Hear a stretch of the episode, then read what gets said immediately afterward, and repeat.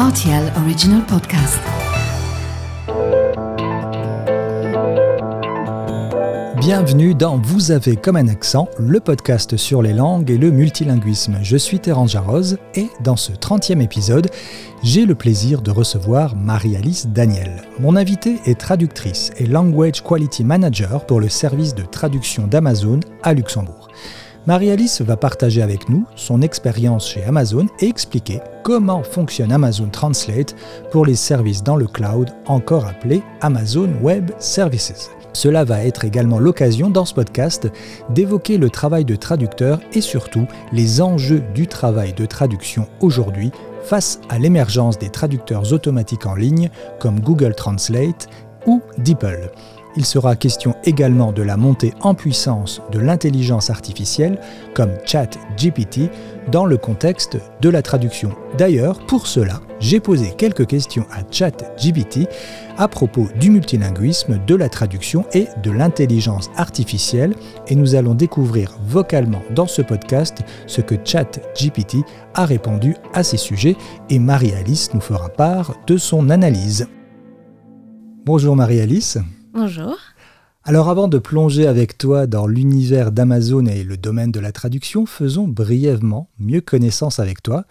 Alors Marie-Alice, tu es née à Luxembourg, d'une mère italienne et d'un père américain. C'est ça. Alors dans ta famille, quelles étaient les langues, ou la langue, ou les langues les plus utilisées quand tu étais enfant à la maison et dans ton entourage familial? Euh, Alors je parle anglais et français depuis que je suis toute petite. Euh, donc anglais avec mon père et français avec ma mère. ma mère est italienne, mais elle a grandi en Belgique, donc elle est francophone. Euh, et euh, elle est bilingue italienne aussi. L'italien, je le comprends. Ma grand-mère parle italien et français.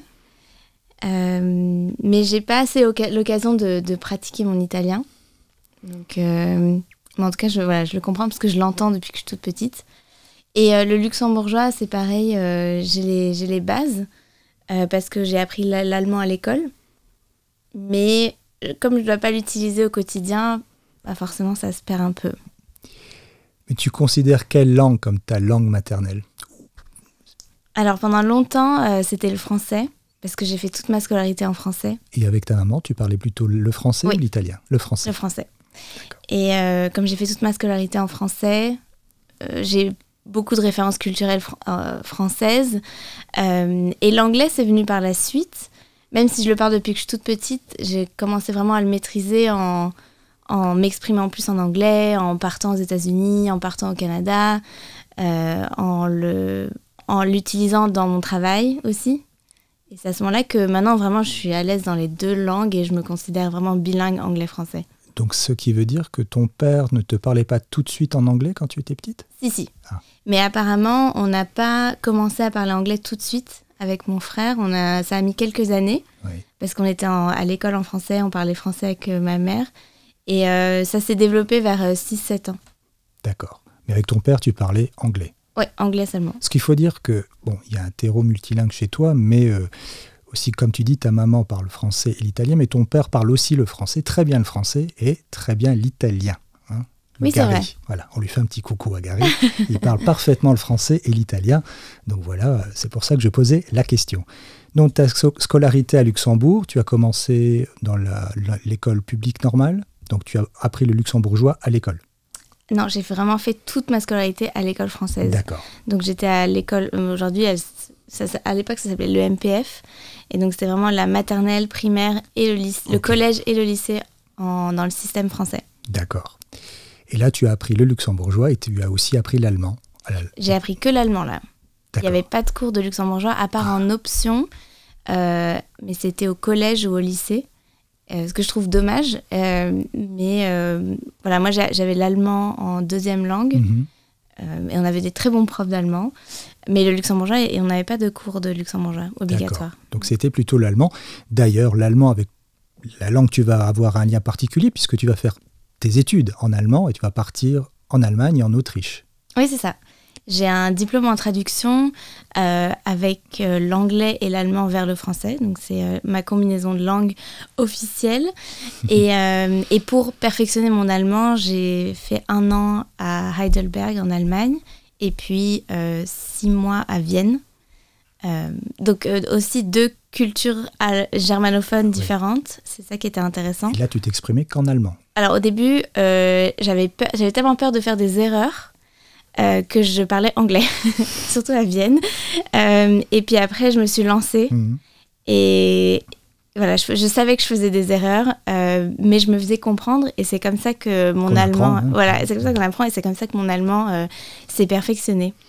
Alors tu as dit, hein, euh, Vienne, en Autriche, là, en Allemagne, tu as fait des études de traduction. C'est sur ce terreau multilingue, donc français, anglais, italien, allemand, qui t'a donné envie de devenir traductrice ou c'était une évidence pour toi ou c'était plutôt un hasard finalement? Alors, c'est un mélange entre le hasard et la facilité. On va pas se mentir. Euh, j'ai eu mon bac grâce aux langues. Euh, et j'avais pas vraiment de domaine qui me passionnait à 17 ans. Euh, ma mère est traductrice, donc ce n'est pas un hasard. Comme et en un terreau très multilingue. voilà, c'est ça. Et, et j'ai trouvé que le programme universitaire dans le, pour obtenir le diplôme de traduction était très général, très complet.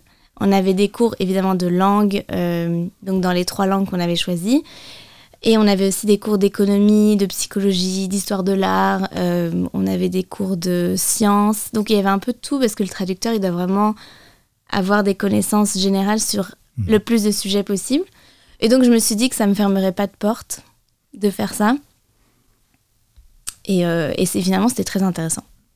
Tu es devenue traductrice et avec ton diplôme en poche, je crois que tu commences, en tout cas ta carrière professionnelle, tu as, fait divers stages, etc. Mais ce qui me paraît intéressant, tu vas faire une de tes premières expériences professionnelles au Canada. Oui, en tant que euh, salarié, ce sera la première. Euh, j'ai travaillé euh, comme freelance et comme traductrice freelance à partir de 2013, donc à partir de mon année, l'année où j'ai eu mon diplôme. j'ai travaillé pour Inex, j'ai travaillé pour une ONG, pour, et j'avais plusieurs clients. Euh, et, puis, et puis, je suis partie au Canada. À la base, c'était pour un master. Donc, j'ai étudié et j'ai travaillé au Canada. Et au Canada, j'ai travaillé dans la communication francophone pour, la, pour le ministère des Ressources naturelles. Alors là, c'est intéressant parce qu'il y a deux langues hein, qui doivent cohabiter, le français et l'anglais. Donc, euh, il y en a une qui doit se, se débrouiller un peu plus que l'autre. Mais bon, tu étais dans ce, dans ce contexte. Alors, qu'est-ce que, qu'est-ce que tu peux nous en, nous en dire? Euh, alors j'ai adoré redécouvrir ma langue maternelle. Donc euh, mon français comme moi je le pensais, je le vivais, je le parlais. Euh, en fait, il y avait tout un peuple qui le vit complètement différemment, qui le prononce différemment. Qui, Avec un autre accent. Voilà, c'est ça. donc l'accent, les tournures de phrases, qui l'expriment différemment. Et ça déjà j'ai adoré. Euh, j'ai même volé quelques expressions euh, que je trouvais assez euh, sympas, les expressions québécoises. Et surtout, la, la, la similitude pardon, entre l'anglais et le français, et le mhm. québécois. ils calquent souvent sur l'anglais. Et donc, je me suis dit, mais c'est génial ce pays, c'est vraiment mes deux langues. Et donc, je comprends tout le monde parce que ils parlent vraiment un mélange des deux. Euh, et, donc voilà. Et c'est surtout, c'était mon accent aussi. Parce qu'ici, on a beaucoup l'accent britannique en anglais. Moi, j'ai grandi avec l'accent américain. et donc là, euh, je pouvais parler, enfin, j'avais le même accent que tout le monde, et, euh, sauf en français. Alors, quelques exemples d'expressions en québécois qui t'ont marqué? Oh, Il y en a plein. en fait, ce qui m'a marqué, c'est que ils ont, les Québécois ont des anglicismes. et nous, on en a aussi, mais en fait, ce ne sont pas les mêmes. Eux, vraiment, évitent nos anglicismes, comme la peste. Euh, donc, euh, tout ce qui est euh, week-end, shopping. Ils aiment bien tout traduire en voilà. français. Donc, hein. nos anglicismes, ils les traduisent. Mm. Mais ils ont, eux, leurs emprunts à l'anglais, qui sont plus syntaxiques, mais parfois aussi terminologiques. donc voilà, tout ce qui est week-end, bah, ils vont dire fin de semaine, mm. ils vont dire magasiner pour faire du shopping. mais par contre, ils vont dire joke pour blague. Alors que c'est un anglicisme que nous, on n'utilise pas. Et ils vont dire. Euh, ça va vraiment être. Euh, oui, c'est syntaxique, ça se calque. Euh, Alors, ça, c'est un, vrai, un vrai défi pour une traductrice comme toi, en fait. il faut, faut s'adapter. En quelque sorte. Parce qu'il faut prendre, euh, oui, il faut prendre cette. Il faut s'y habituer, Voilà. il, faut se, euh, il faut se faire l'oreille, il faut... euh, par exemple, même dans la prononciation, c'est marrant, ils vont prononcer, quand ils vont prononcer les mots anglais, ils vont le prononcer à l'américaine. Donc nous, on va dire le Wi-Fi, mais eux, ils vont dire le Wi-Fi. Euh, ou Boston et Boston. Nous, on va dire Boston et ils vont dire Boston. Ah, ils disent Boston? Oui, Ah, ça, comme ils disent Justin Trudeau. Et moi, la première faute que j'ai fait euh, en master, c'est dire Justin Trudeau. Aïe. Donc, euh, c'est assez intéressant. Ouais. mais après, comme moi, je maîtrise les deux langues, Mhm. J'arrivais à, à faire les liens. Mhm. Et, euh, et j'ai trouvé ça euh, très intéressant, en fait. Mais même là, en étant, en ayant, un- comme tu dis, un anglais américain et en, en maîtrisant parfaitement le français, bah, il peut y avoir des petites déstabilisations. Oui, c'est vrai. Bah, je- ceux euh, les, les Québécois qui ont un accent très, très prononcé, euh, au tout quand je suis arrivée, je ne les comprenais pas. je passais à l'anglais, euh, mais je ne Ah, les carrément. comprenais pas. Ah oui, Ah je, je les comprenais pas. Et je me disais, mais ils parlent la même langue que moi. Et ça a donné lieu à pas mal de quiproquos. Aujourd'hui, on en rigole. Euh, quand je voilà, quand je comprenais pas quelque chose, euh, ou je comprenais l'inverse. euh, mais ils ont, c'est une- ils ont un français très, euh, très fleuri, très, très sympa et très anglophone en fait. Mm. Alors, avec tous ces bagages, tu arrives chez Amazon, alors d'abord à Luxembourg, mais à Seattle. Oui, c'est exact Voilà. Et tu travailles tout de suite en tant que Language Quality Manager chez eux? J'ai Très été engagée pour euh, corriger les contenus marketing traduits vers le français européen et vers le français du Canada, du coup. Et aujourd'hui, tu es basé à Luxembourg et tu fais la navette entre l'Europe et les États-Unis de temps en temps. Ah. Mais avant d'évoquer un peu plus en détail ton activité chez Amazon, parlons un peu de la traduction en général, puisque c'est ta formation et c'est un peu aussi le thème de, ce podcast. Donc, rapidement, pour nos auditrices et nos auditeurs, pour parler un peu de la traduction, ça nous paraît tellement évident quelque part, mais c'est pas si évident que ça. Alors, pour commencer, pour toi, qu'est-ce qu'une traduction? Alors, pour moi, la traduction, c'est une adaptation. Euh, ça veut dire que on va prendre un texte dans une langue, on va l'adapter dans une autre langue. Donc, quand je dis adapter, c'est on va faire en sorte que le message de la langue source passe dans une autre langue et qu'elle soit compréhensible pour tout, euh, tous ceux qui parlent ou lisent cette langue-là. Donc, ça veut dire euh, les références culturelles, les unités de mesure, enfin, s'il y en a dans le texte, les, les, les conversions de monnaie, par exemple, euh, l'humour. Oui. Euh, et donc pour moi, c'est vraiment une adaptation. Le traducteur, c'est un adaptateur Mhm. de culture et de, de langue. Oui, on va d'ailleurs y revenir à ces notions-là qui sont extrêmement importantes. Et tu, les as, tu viens déjà de les soulever, mais est-ce qu'on pourrait faire, et souvent c'est un petit peu, on ne sait pas trop, ou on a l'impression que c'est la même chose, mais la différence entre un traducteur ou une traductrice et un interprète? Euh, donc en fait, le traducteur, ça va être, euh, il va travailler à l'écrit. Oui. Et l'interprète va travailler à l'oral. Donc ça, c'est la, grosse différence. Mhm. L'interprète euh, va travailler en simultané, en instantané. Il va, c'est un exercice cérébral très exigeant. Il écoute, comprend, analyse le message, traduit, continue d'écouter, continue de comprendre, continue d'ana- d'analyser. Tout se fait en l'espace de quelques secondes. C'est un peu ce qu'on voit habituellement lors de Voilà. à la télévision, à la radio. À l'ONU, euh, euh, à, l'Union européenne, Mhm. euh, ou alors même dans les hôpitaux, dans les prisons. Ça, c'est aussi euh, l'aspect du métier d'interprète où on se sent vraiment utile. Mhm. Je dis on, mais euh, je pense que voilà, les interprètes se sentent utiles.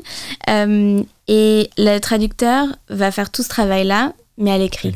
Donc la, la différence, je pense que c'est le, le temps, le temps qu'a un traducteur pour euh, traduire un texte, analyser le message, traduire les références, tout ça, tout ça.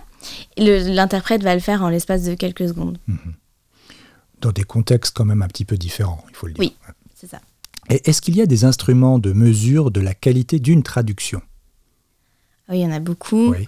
Euh, Et comment mesure-t-on la qualité d'une traduction en quelques mots? Comment euh, Alors, c'est justement le plus gros défi euh, qu'on a au travail et euh, je pense euh, dans le quotidien d'un traducteur, parce qu'une traduction, c'est c'est assez subjectif. Enfin, c'est la, la, la qualité plutôt d'une traduction, elle est assez subjective parce qu'il y a, il y a énormément de façons de dire les choses, de d'écrire les choses, de faire passer un message.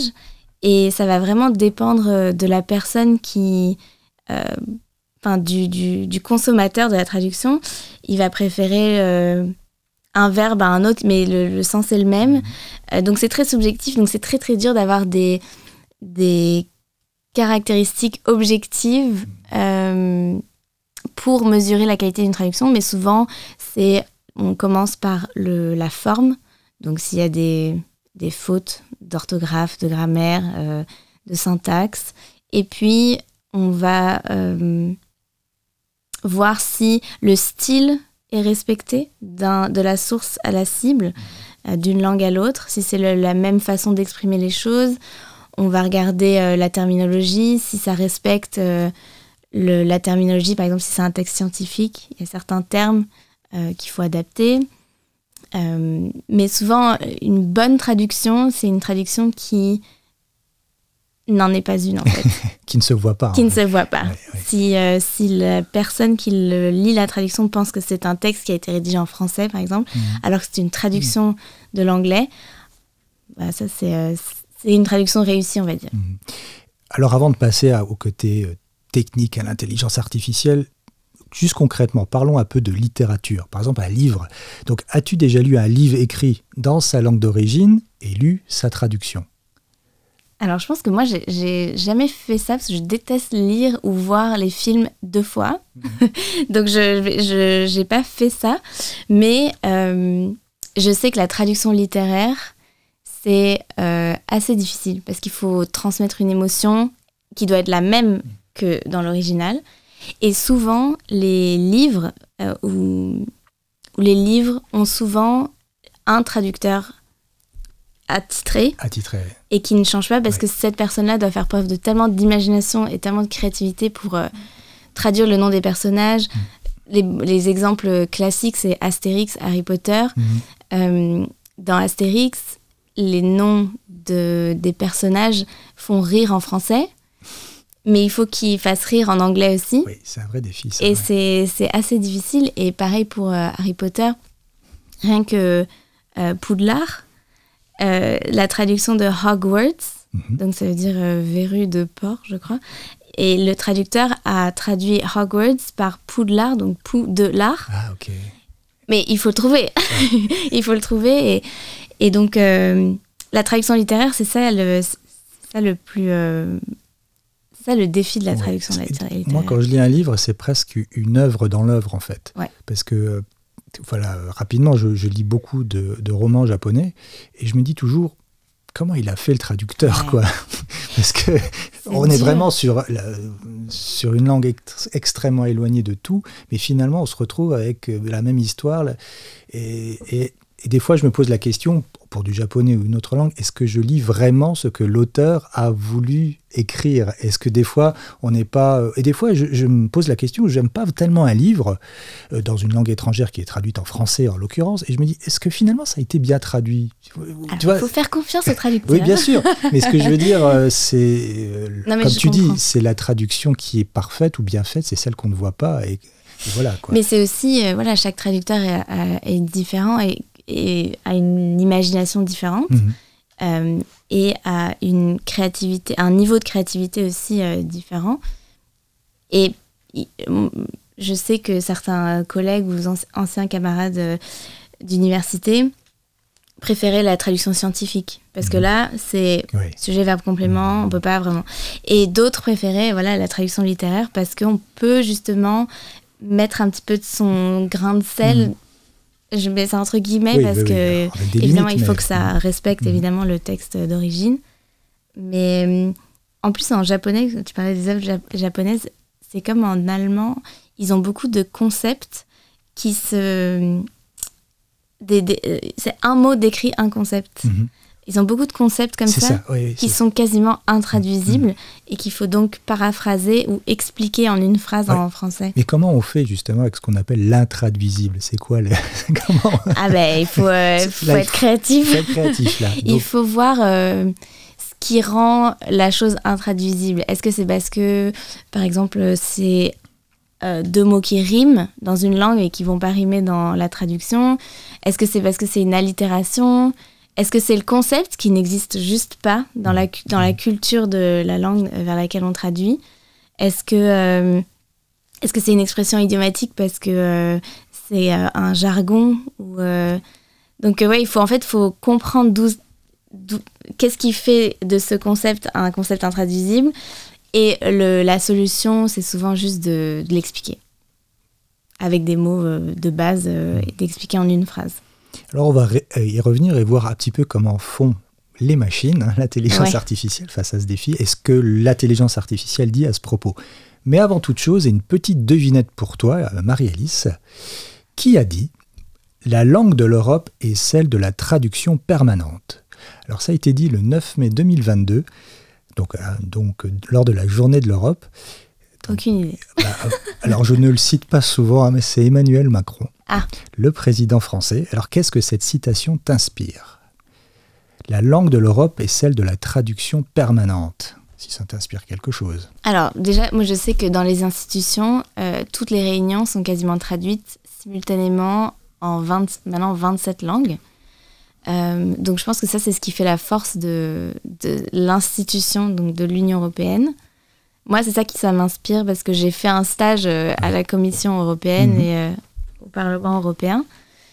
Et c'est vrai que tout est traduit dans toutes les langues européennes et c'est ce qui fait la richesse de l'Europe. C'est que on traverse la frontière et on est dans un tout autre pays avec une autre culture, une autre langue. Euh, une autre histoire. Et je pense, je, enfin, je sais pas ce qu'il a voulu dire par ça, mais moi, c'est ce que ça m'inspire, c'est la richesse de l'Europe. Oui, je voulais t'amener là-dessus parce qu'en fait, la direction générale de la traduction et le service de, la et le service de mhm. traduction de la Commission européenne, hein, dont les bureaux sont à Bruxelles et ici à, Luxembourg, et c'est un des services linguistiques les plus importants au monde. Hein. Il y a environ 2300 euh, personnes qui y travaillent, dont 1600 traducteurs, donc répartis entre Bruxelles et Luxembourg.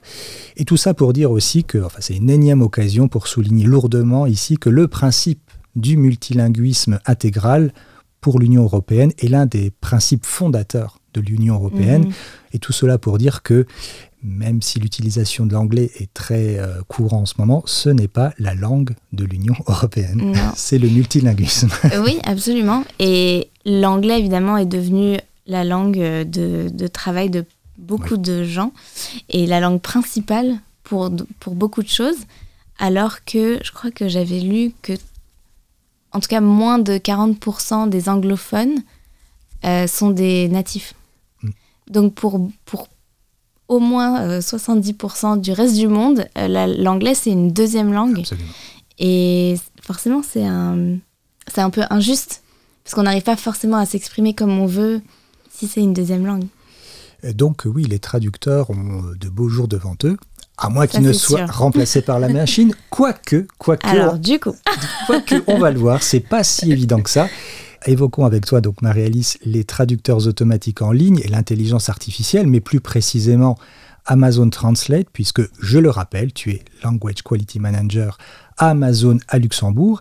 Et pour entrer dans le sujet, parle-nous un peu de ta fonction chez Amazon et du travail, surtout hein, du travail de traduction dans ce contexte, et plus précisément, qu'est-ce qu'une Language Quality Manager ou en bon français responsable de la qualité du langage ou de la traduction? Est-ce que je suis un bon traducteur? Je ne sais pas, mais voilà. Alors, euh, on parle, on parle plutôt de, chef de projet. Ok. Euh, souvent, dans, le, dans les métiers de la traduction, il n'y en a pas beaucoup. Mhm.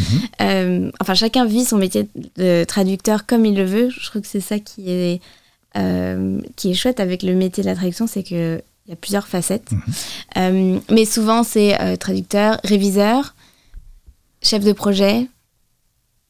Et je crois que ça s'arrête là. Et dans chef de projet, il y a énormément de, de projets mhm. euh, qu'on peut, on peut entreprendre. Alors pour Amazon, donc moi, je, suis dans le département marketing. donc c'est du contenu marketing. Donc c'est de la traduction marketing, qui est un, un type de traduction très créatif et j'ai été engagée pour euh, donc vérifier que les traductions que l'on recevait d'agences de traduction qui travaillent pour Amazon, donc les traductions, elles sont externalisées à Amazon. Euh, donc on travaille avec beaucoup d'agences de traduction, on reçoit les traductions et en fait euh, notre département a créé une équipe de linguistes en interne, un par langue. Moi je m'occupais des deux français, donc du français de France et du français du Canada. Mhm. Et donc on recevait le contenu traduit et on vérifiait que la traduction était bonne, que la qualité était bonne, que la terminologie AWS, Amazon était respectée. Euh, donc ça, c'était en gros, ça c'est le travail d'une euh, d'une language quality manager. Et puis, on est passé à chef de projet. Donc, on, on a nous-mêmes externalisé notre service de linguiste en interne. Euh, et on travaille avec des sous-traitants qui font ce travail de révision. Et maintenant, euh, notre équipe euh, origi- ori- d'origine à Seattle, on est toutes chefs de projet pour un type de contenu différent. Et moi, en ce moment, je m'occupe d'améliorer la qualité ou de mettre en place des stratégies pour améliorer la qualité des traductions euh, de nos fournisseurs, donc de nos agences de traduction. Est-ce qu'on peut juste préciser pour les auditrices et les auditeurs pour quel service? Parce qu'Amazon, c'est énorme. Il y a la plateforme commerciale, il y a, il y a- il y a Alexa et il y a les services sur le cloud. Oui, voilà. Moi, je travaille pour Voilà. AWS.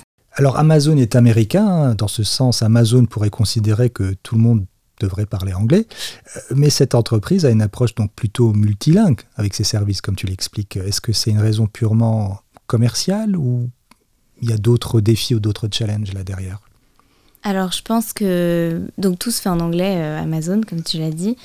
Après, euh, notre équipe et le contenu marketing, je pense qu'ils veulent essayer de, de toucher le plus de monde possible. Et et il y a en fait, il y a plusieurs études marketing qui ont été faites euh, pour savoir si les consommateurs préféraient avoir leur contenu en anglais ou dans leur langue maternelle. Et beaucoup de consommateurs préfèrent avoir euh, la description d'un produit dans leur langue s'ils veulent acheter euh, qu'en anglais. Donc je pense que ils sont un peu, euh, ils ont, ils étaient ouverts à l'idée de, de traduire euh, tout le contenu marketing. Et il y a vraiment des campagnes mondiales euh, sur les nouveaux services AWS, les nouveaux programmes. et ça, si elles sont en anglais, les campagnes, bon bah très bien, tout le monde peut les comprendre. Mais je pense qu'elles elles touchent plus de gens si elles sont en français, en italien, Oui, en japonais. Et puis surtout, elles sont aujourd'hui avec bon, la mondialisation, la numérisation et le marketing qui est devenu de plus en plus personnalisé. Le fait de personnaliser le contenu marketing, euh, ça passe aussi par euh, la traduction et l'adaptation de ce contenu à, au marché auquel, euh, au marché auquel on veut S'adresser. s'adresser. Mhm. Voilà.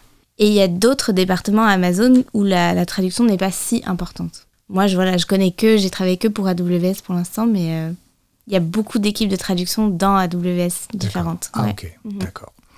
Alors revenons un petit peu au- aux problématiques de la traduction et entrons dans les nouvelles technologies, notamment avec les traducteurs automatiques. J'ai j'ai essayé de faire quelque chose. On va me dire si tu peux réagir à ça. En fait, j'ai posé une question, ou plusieurs questions, mais une question à ChatGPT. Donc on va, on va entendre la réponse, euh, puisque ChatGPT est un modèle de langue textuelle, hein, Oui. purement.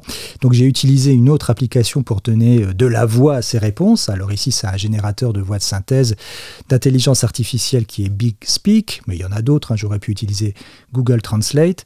Et pour éviter euh, bon, les jeux de mots malheureux, on va dire à l'anglaise Chat GPT, parce que chat GPT en français, En français, ça va pas le faire. Oui.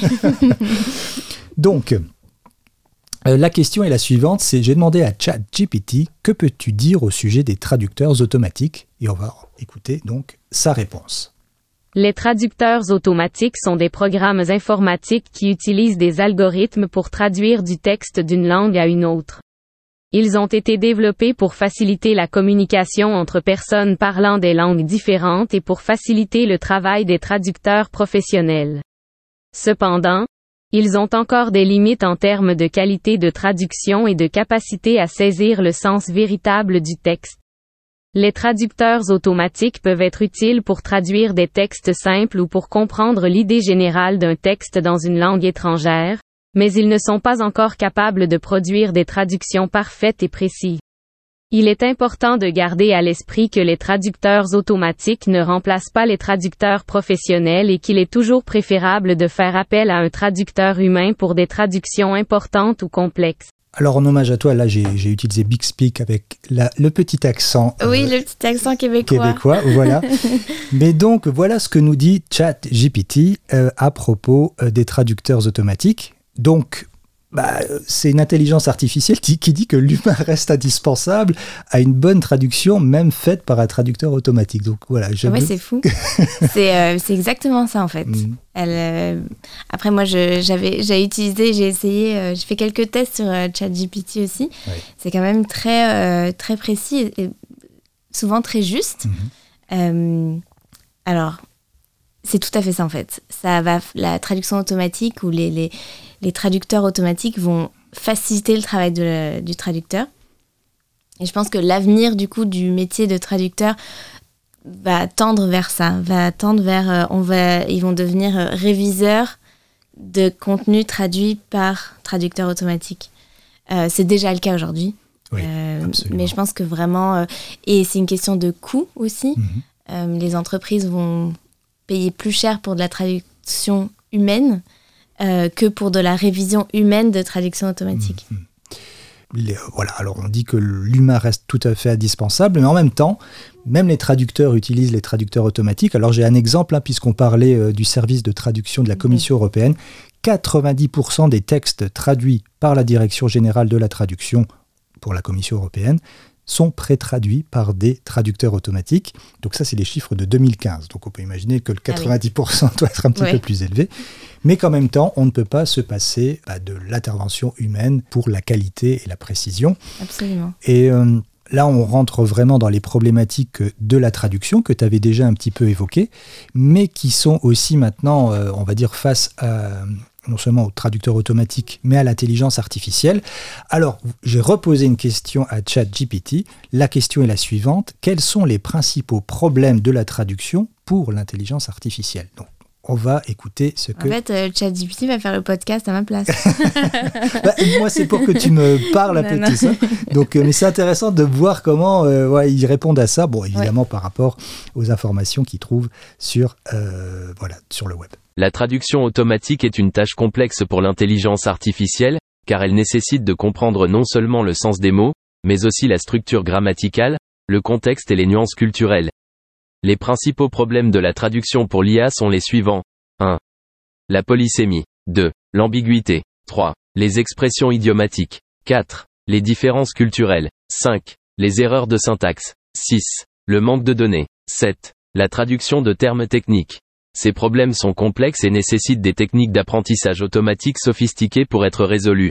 Alors, je te demande de réagir ou est-ce que tu es d'accord avec les points que ChatGPT a soulevés? Absolument. Et je pense que d'ailleurs la traduction automatique, elle est conseillée pour certains types de contenus et déconseillée pour d'autres types de contenus. Euh, la traduction littéraire, c'est le plus grand exemple euh, pour lequel c'est déconseillé, ou dès qu'il y a une dimension culturelle, une subtilité de la langue, un texte humoristique ou un texte euh, créatif, ou un texte aussi avec un risque élevé, que ce soit financier, ou où il y a vraiment une grosse visibilité. C'est-à-dire?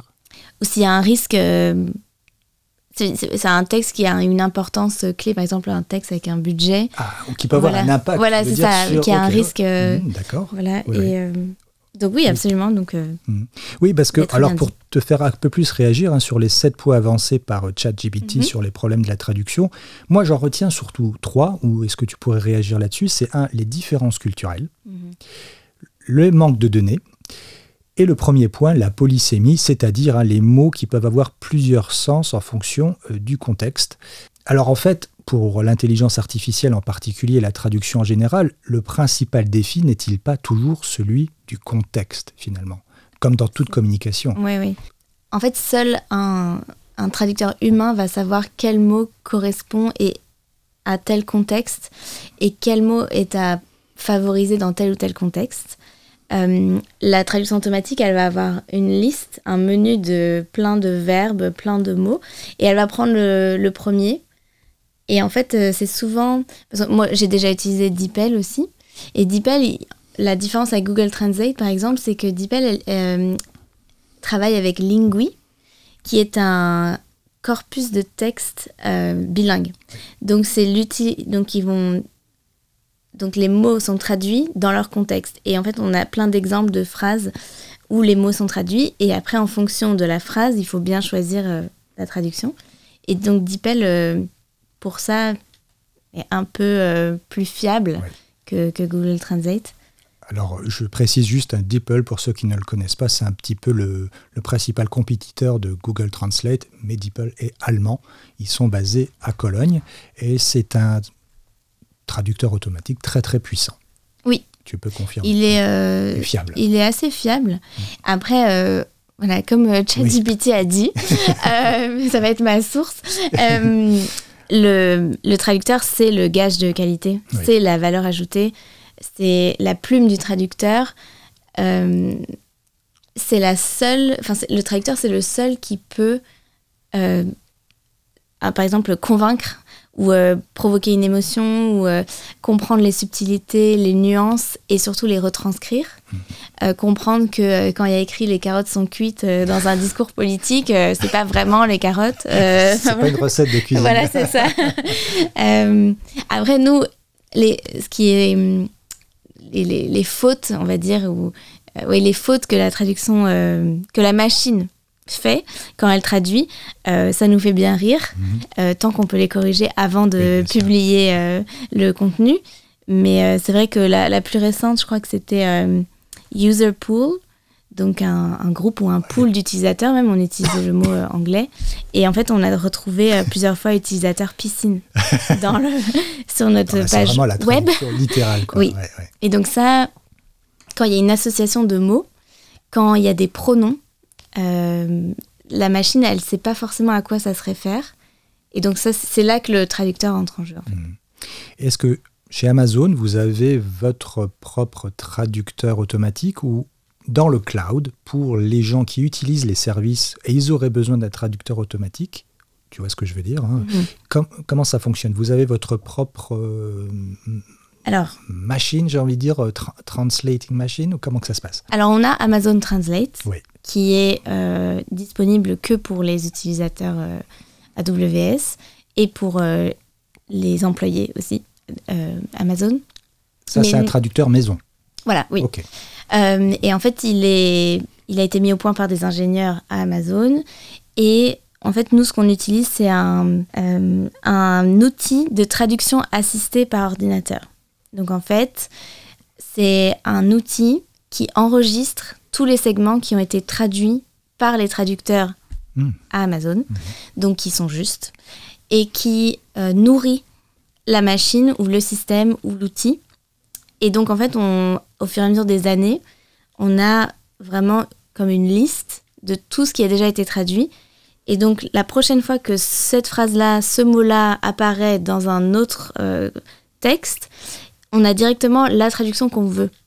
Et le traducteur, le nouveau traducteur, par exemple, il ne il devra pas euh, euh, inventer, mhm. parce qu'en fait, on, elle sera déjà, elle déjà là. contextualisée, tu veux Contextualisée. Et donc ça, c'est un petit peu le principe du machine learning ou du deep learning. Voilà, c'est ça. On apprend par, par lui-même l'outil.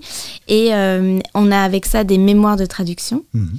Donc tout est enregistré pour que euh, le traducteur n'introduise pas d'erreur ou ne, ne, crée pas de mots ou n'invente pas de traduction alors que voilà, nos contenus, ils sont, on appelle ça recyclables.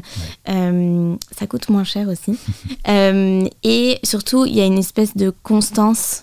Les, les, consommateurs, les clients, ils savent, c'est toujours les mêmes mots, c'est toujours les mêmes références, c'est toujours les mêmes titres. C'est toujours les mêmes euh, noms de services dans toutes les langues, enfin traduits de la même façon. Et c'est plus facile en fait. Mhm. Et pourquoi euh, Amazon Translate n'est pas ouvert à tout le monde comme Google Translate ou bien euh, DeepL Alors ça, j'en sais rien. D'accord. Je pense que c'est une question de... Je ne sais pas s'il y a une demande. Mhm. je pense que l'outil, il, est, il est très bien. Mhm. après, je pense qu'il est encore en train d'être mis au point et on est encore en train de voir comment on peut l'optimiser. Et pour l'instant, il y a vraiment que du contenu Amazon dessus. D'accord. Donc je pense que C'est vraiment Si- pour un usage très précis. Voilà, parce que si on introduisait d'autres types de contenus ou des phrases euh, euh, je veux aller au supermarché, Hmm. ça va un peu fausser tout le, tout le travail. euh, On essaye de contrôler au maximum Voilà, la pense. contextualisation Mhm. et le deep learning. Oui, c'est intéressant. Et euh, alors moi, j'ai une question un peu pour, euh, pour conclure. Alors moi, j'ai posé une troisième question euh, à ChatGPT. Alors je lui ai demandé quelle est la langue officielle de la de l'intelligence artificielle. C'est intéressant ça. Donc voilà ce que ChatGPT nous répond. Quelle est la langue officielle de l'intelligence artificielle? L'intelligence artificielle elle-même n'a pas de langue officielle. L'IA est un domaine de recherche qui utilise des algorithmes et des techniques d'apprentissage automatique pour résoudre des problèmes. Ces algorithmes et techniques peuvent être appliqués à différentes langues, en fonction des données disponibles pour l'apprentissage. Cependant, certaines langues sont plus populaires que d'autres en matière d'IA en raison de leur disponibilité de données, de leur complexité et de leur utilisation dans des domaines spécifiques. Par exemple, l'anglais est une langue couramment utilisée pour la recherche en IA en raison de la grande quantité de données disponibles en anglais, mais d'autres langues telles que le chinois et le japonais sont également importantes dans le domaine de l'IA en raison de leur utilisation dans les domaines de la technologie et de la recherche scientifique. En fin de compte, l'IA est un domaine interdisciplinaire qui travaille avec différentes langues et cultures, et son utilisation dépendra du contexte d'application spécifique. Voilà la réponse de ChatGPT. Peut-être une réaction qu'est-ce que- Alors, ChatGPT est citoyen du monde. Euh, non, mais c'est bien. Après, c'est vrai que l'intelligence artificielle, euh, c'est universel. Oui, la langue de La l'intelligence langue, euh, de, l'intelligence artificielle, c'est un peu les algorithmes, quoi. Enfin, Oui. une langue, mais enfin. Donc, euh, oui, c'est les données. Donc, forcément, euh, plus il y a de données dans une langue, plus euh, ça va pencher en faveur de cette langue-là. Mm, Mais ouais, c'est intéressant. Amazon Translate, est-ce que vous avez la proportion des langues utilisées? Alors, fondamentalement, ça doit être l'anglais, mais ensuite, est-ce que tu peux arriver à proportionner un peu les langues En fonction de la demande. Voilà, oui, ou de, de- de la demande de traduction, oui. Alors, euh, pour AWS, le, par exemple, le site web, il est traduit que dans 11 langues Mhm. qui sont considérées comme les plus demandées.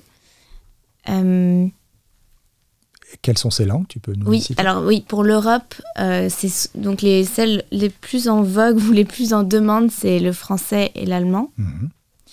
Et en Asie, euh, c'est le, le japonais Ouais. et le chinois. Euh, dans les 11 langues, donc du coup, il y a ces quatre-là. Il y a l'italien, l'espagnol. Par exemple, le français canadien n'y est pas. Euh, l'espagnol, donc c'est l'espagnol d'Amérique latine. Oui.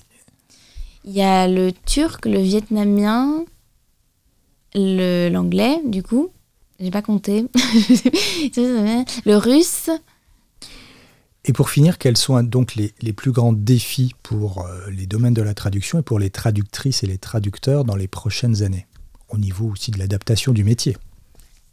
Euh, alors, Qu'est-ce que vous vous dites entre vous? Ça Ben, euh, oui, donc il va falloir s'adapter au marché. Le, le plus grand défi, c'est que la qualité est souvent importante, mais on ne nous donne pas les moyens d'assurer une bonne qualité. Ça veut dire que les deadlines sont souvent trop serrés. Mhm. Euh, on veut une traduction, euh, on veut une bonne traduction, mais par contre, on a deux heures pour la faire. C'est comme quand on demande à un graphiste de faire un logo en deux heures ou en deux jours. Le logo, il sera pas euh, aussi joli, je pense, en deux heures. Donc, je pense que c'est ça. Et comme on utilise la traduction automatique, il y a un sous-entendu qu'on va travailler plus vite. Ouais. Sauf que quand la machine fait du bon boulot, bon, ça va, il n'y a pas grand-chose à changer ou à corriger. Mais quand la qualité est vraiment euh, mauvaise, on doit presque tout réécrire. Et ça, ça prend du temps. Et euh, donc, je pense que le plus gros défi aussi, c'est de euh, lâcher prise et de pas. vu qu'il y a la notion du temps qu'on aura moins, traducteur a souvent tendance à euh, vouloir vraiment trouver le mot parfait qui, qui vraiment qui traduit exactement l'idée euh, dans une autre langue. Et je pense qu'il faut, euh, on n'aura plus le temps de faire ça. Donc le côté un peu perfectionniste, euh, on doit, je pense, s'en débarrasser. Mhm. Et ouais, c'est la notion de productivité qui va être difficile à, à, à adapter dans la réalité. Parce que voilà, les traducteurs, ils aiment prendre leur temps, ils aiment voilà, trouver l'expression qui va vraiment, vraiment euh, traduire le message ou la blague ou le jeu de mots. Faire preuve de créativité, ben, c'est dur quand on n'a que quelques jours. pour un titre d'une campagne marketing qui joue sur les mots, c'est pas facile et, donc faire preuve de créativité mais rapidement. Donc je pense que ça va être ça le, plus gros défi. Et au jour d'aujourd'hui, quel est le domaine de la traduction, s'il existe, où on ne peut absolument pas faire intervenir de traducteur automatique ou d'intelligence artificielle encore? Un domaine de traduction qui est totalement isolé du monde. La traduction littéraire. Hmm. Pour moi, la traduction littéraire. La traduction marketing, il y a quand même un aspect de répétition. Quand c'est les campagnes, bon, on, on recycle un peu les campagnes euh, s'il y a deux, trois nouveautés. Donc ça, on peut quand même l'utiliser. Euh, la traduction littéraire, dans l'audiovisuel, euh, dans les sous-titres, c'est compliqué parce qu'il y, a une, limite à l'écran, par exemple. Limite de caractère, les phrases, elles peuvent pas être trop longues. Et ça, je sais pas si on peut programmer la machine pour traduire en, en respectant le nombre de caractères. Donc ça, il y a, des limites là-dedans.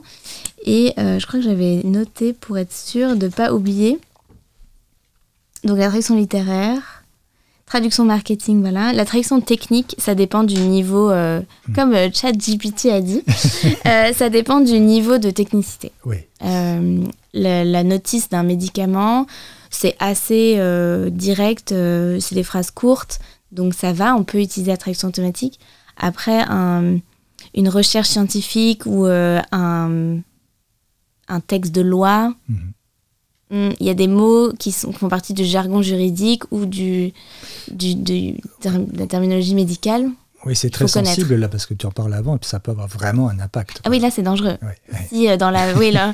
Après, voilà, le mode d'emploi d'un aspirateur, pareil, bon ça, ça va. Mais voilà, le médicament, euh, si on se trompe dans. Ou une loi, oui. Oui, ou une loi, voilà. Mm. Donc il y a des, il y a des domaines où l'impact ou l'enjeu est plus élevé.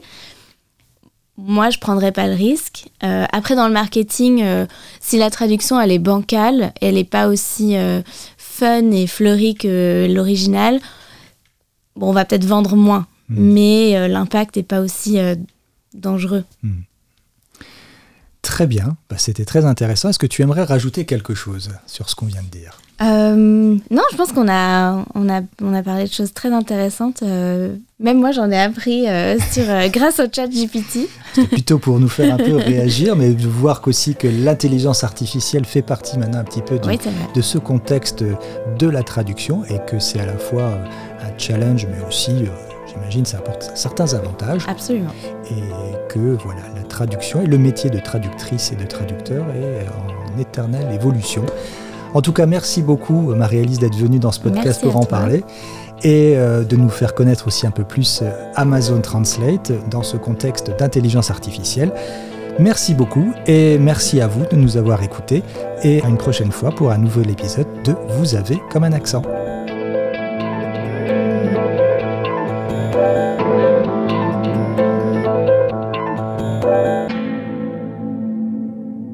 RTL Original Podcast.